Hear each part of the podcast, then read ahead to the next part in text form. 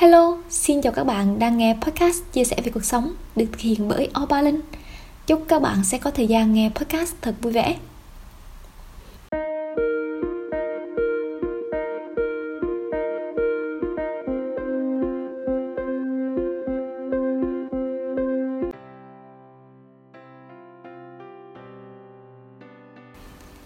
Xin chào các bạn Những ngày gần đây đi đâu cũng nghe những bài hát nhạc Tết, nhạc xuân ra đường thì thấy người người náo nức tất bật mua sắm.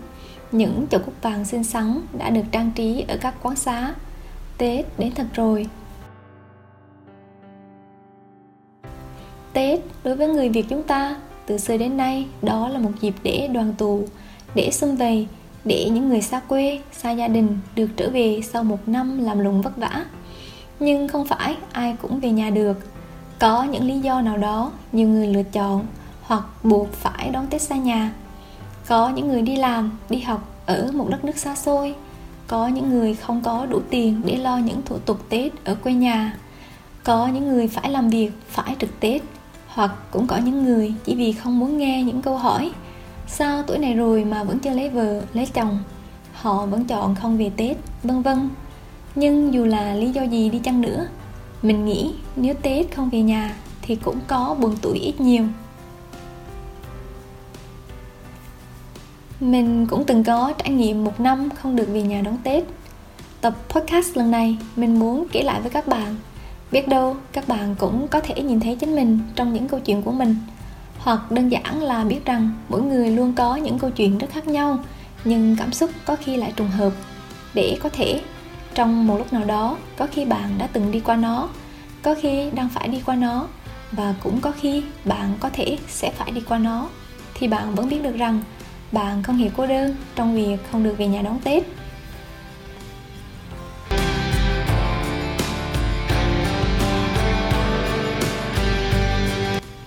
Đó là khoảng thời gian cách đây 2 năm trước. Khi đó, mình là một hướng dẫn viên du lịch, chân ướt, chân ráo mới vào nghề được chừng một tháng thì đến Tết. Không chỉ mình mà những anh chị trong công ty đều có tour vào những ngày cuối năm và những ngày Tết. Làm nghề du lịch có một đặc thù đó là cứ vào những ngày lễ, mọi người đều được nghỉ, được đi chơi, thì anh em trong nghề lại tất bật và phải làm việc. Năm đó là năm đầu tiên kể từ khi sách gói đến sống ở một thành phố khác, mình không được về nhà dịp tết vì phải làm việc. Nếu là bây giờ thì chắc mình sẽ không phản ứng gì quá mạnh, đơn giản là chấp nhận. Nhưng hồi đó, lúc đầu khi biết mình phải làm xuyên tết, mình cảm thấy bối rối và sau đó là than vãn và đặt ra rất nhiều câu hỏi. Tại sao lại là mình? Tại sao mình không được về nhà? Tết mà, tại sao lại có nhiều người không chọn ở nhà cùng gia đình mà lại chọn đi du lịch? Mình cố tìm cách đổi lịch nhưng không được, vì ai cũng có lịch hết cả. Ba mẹ mình thì không hiểu được, điện vào nói, thôi, ráng làm chi?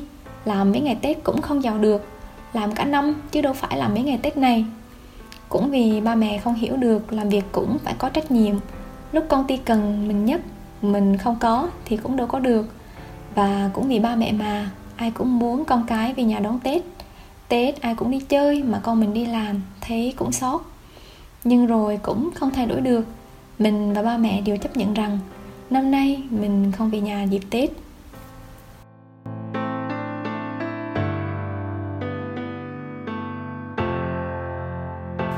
Nhưng chấp nhận thì không có nghĩa là không có một chút buồn nào. Mình vẫn còn nhớ như in cảm giác buồn đó là như thế nào. Không biết với các bạn thì sao, còn mình thì mình thích những ngày trước tết hơn. Những ngày hôm mấy tháng chạp, những ngày đó là những ngày bận rộn nhất, nhưng lại vui nhất. Nếu nói tết là thời gian để đoàn tụ gia đình, thì mình nghĩ những ngày trước tết chính là lúc để làm những điều đó. Những ngày đó, việc đâu ra mà nhiều vô kể. Dọn dẹp, sắp xếp lại nhà cửa gói bánh làm như món muối cải muối kiệu vân vân. Không hiểu vì sao mà những ngày cuối năm đó ai cũng muốn làm cho hết việc. Như thể năm sau không còn làm được nữa. Chính những lúc như vậy gia đình mới được phát huy sức mạnh mỗi người một việc mới kịp đón tết. Như nhà văn Nguyễn Ngọc Tư đã viết trong tản văn khúc 30 Mùng 1, mùng 2 là Tết phai Mùng 3, mùng 4 Tết tàng tuổi nhỏ không biết Mãi về sau khi lớn lên trong ký ức của Tết ấu thơ những ngày mùng rất nhạt, đơn điệu, chỉ chơi và chơi. Nhưng bữa 30 luôn sóng đồng lung linh những mồ hôi, những nụ cười, những khoan khoái, những ngọt ngào. Những câu văn này mình có thể đồng cảm được Sau lần mình không được về nhà đón Tết đó. Mình nhớ chiều 29 Tết năm đó. Đó là một buổi chiều nắng đẹp. Khi đó mình dẫn khách đi Bà Nà về những vị khách của mình đã quá mệt nhoài sau một ngày vui chơi chụp ảnh. Giờ họ đang ngã đầu xuống lưng ghế và chập chờn ngủ thiếp đi. Mình ngồi trên ghế trước của xe, nắng chiều dịu dịu chiếu qua cửa kính. Mình nhìn ra ngoài, dọc đường nguyễn văn linh. Con đường bình thường rất tấp nập nhộn nhịp với rất nhiều cửa hàng, quán xá, nhưng hôm nay vắng vẻ lạ thường. Gần hết những hàng quán đã đóng cửa im lìm. Trên đường cũng rất ít xe cộ nếu có thì mình thấy đa phần là xe mang biển số của người bản địa. Mình cảm giác họ cũng tất bật, cũng nôn nóng để chạy về nhà, chuẩn bị nhà cửa đón tết. Không biết họ có như vậy không? Hay do mình đã quá muốn về nhà nhưng không được, nên mình đã có cảm giác như vậy. Lúc đó, mình thấy má mình nóng hổi, mình khóc. Mình thấy nhớ nhà kinh khủng, mình đã nghĩ, nếu bây giờ ở nhà, mình sẽ cùng mấy đứa em, phụ mẹ làm việc hoặc mình sẽ lăn xăng dọn nhà. Hoặc mình sẽ chạy đi mua mấy thứ lặt vặt như những người đang chạy xe mà mình nhìn thấy kia. Đó là một buổi chiều 29 cuối năm thật buồn.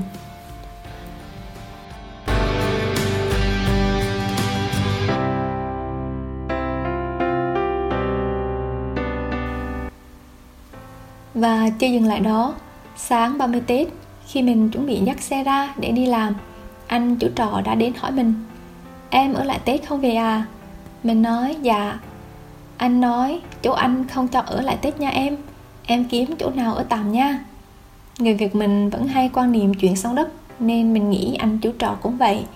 Mình là một đứa lạ, Mới chuyển từ Sài Gòn ra Ở trọ ảnh tầm một tháng, Nên ảnh cũng chẳng nể nang gì. Trời, lúc đó mình nghe xong Kiểu như là xét đánh ngang tay Mình đáp lại Sao anh không báo trước? Hôm nay 30 rồi, Em biết đi đâu bây giờ? Ảnh vừa quay lưng đi, vừa lặp lại. Em kiếm chỗ đi nha, Tết ở lại không được đâu. Giờ kể lại thì thấy xấu hổ. Nhưng lúc đó mình vừa chạy xe đi làm, Vừa khóc.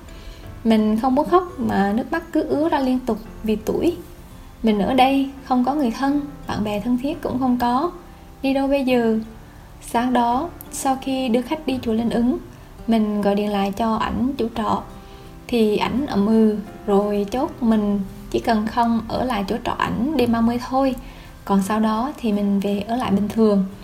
Và lúc đó mình phải kiếm một chỗ ngủ cho đêm 30 Tết. Thì mình nhớ đến một cái homestay mình đã làm thêm từ thời sinh viên và mình điện book một phòng ở đó. Hôm 30 Tết cũng là lịch dẫn của mình, dẫn khách đi Hội An thường thì đi Hội An thì sẽ về rất là muộn, vì ai cũng muốn thấy Hội An lung linh trong ánh đèn lồng và có thể tham gia vào chợ đêm nhộn nhịp. Thì trên đường ra lại Đà Nẵng, lúc đó cũng tầm 9 giờ tối rồi, thì mình lại nhìn ra cửa kính. Mình thấy một vài nhà đã đặt bàn trước cửa để cúng giao thừa. Cũng có vài nhà tụ tập hát hò, cũng có những nhà mở tivi với âm lượng lớn. Mình cũng nghĩ nếu bây giờ ở nhà thì mình cũng lăn xăng, nấu xôi chè để cúng giao thừa, hoặc cùng cả nhà xem bát cung. Nhưng ý nghĩ đó chỉ chấp nhón qua và mình nghĩ đến một cảnh sắp xảy đến. Sau khi trả khách về khách sạn xong thì cũng tầm 10 giờ. Đêm 30 Tết 10 giờ chạy xe về phòng trọ, lấy áo quần bỏ vào ba lô và chạy đến homestay ở lại. Quả là một trải nghiệm buồn tuổi đến giờ nhắc lại, mình vẫn còn nguyên cảm xúc.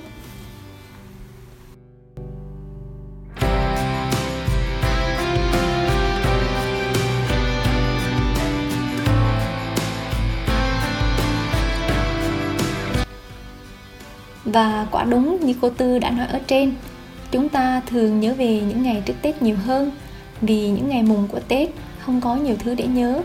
Những ngày mùng thì cũng giống như những ngày bình thường khác Mỗi người một ngã Chỉ là chúng ta không làm việc Được chơi thỏa thích mà không bị rầy la, than phiền.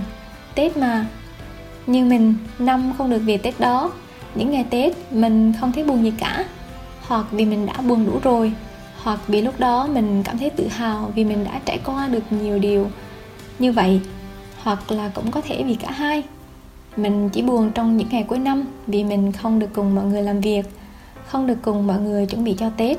Vì gia đình là làm gì cũng nên làm cùng nhau. Và sau một năm trải qua việc không được về nhà đón tết đó, ngoài việc mình nhận ra rằng những ngày cuối năm mới thực sự là tết, là sự sum họp thì mình còn nhận ra rằng không phải ai cũng về nhà đón tết cùng gia đình, như những người chọn đi du lịch, đón tết ở một thành phố khác, như những người phải làm việc. Dù đó là một sự cố ý hay là một điều bắt buộc, thì mình tin ai cũng có những lý do đủ lớn để tết không phải là một dịp duy nhất để về nhà. Nhưng sau cùng, cho đến hiện tại và mình nghĩ sau này, mình vẫn sẽ không thay đổi rằng mình là một đứa theo chủ nghĩa gia đình nếu có cơ hội, nhà, những người thương yêu mình vẫn là lựa chọn đầu tiên để mình trở về. Hôm trước, mình được nghe một người bạn nói về cách giải quyết sự không hiểu nhau giữa bạn và ba của bạn. Bạn nói một hồi xong, câu cuối bạn đã nói rằng, rồi thì đến một lúc, ai cũng sẽ nhận ra điều gì là quan trọng nhất với mình, điều gì đáng để trân trọng và giữ gìn nhất. Nhưng nếu nhận ra càng muộn thì hạnh phúc sẽ càng ngắn đi một đoạn mất rồi. Tập podcast của mình đến đây là hết. Chúc các bạn và gia đình sẽ đón tết an toàn, ấm áp và thật nhiều niềm vui. Cảm ơn các bạn đã lắng nghe và theo dõi. Hẹn gặp lại các bạn trong những tập podcast lần sau. Tạm biệt.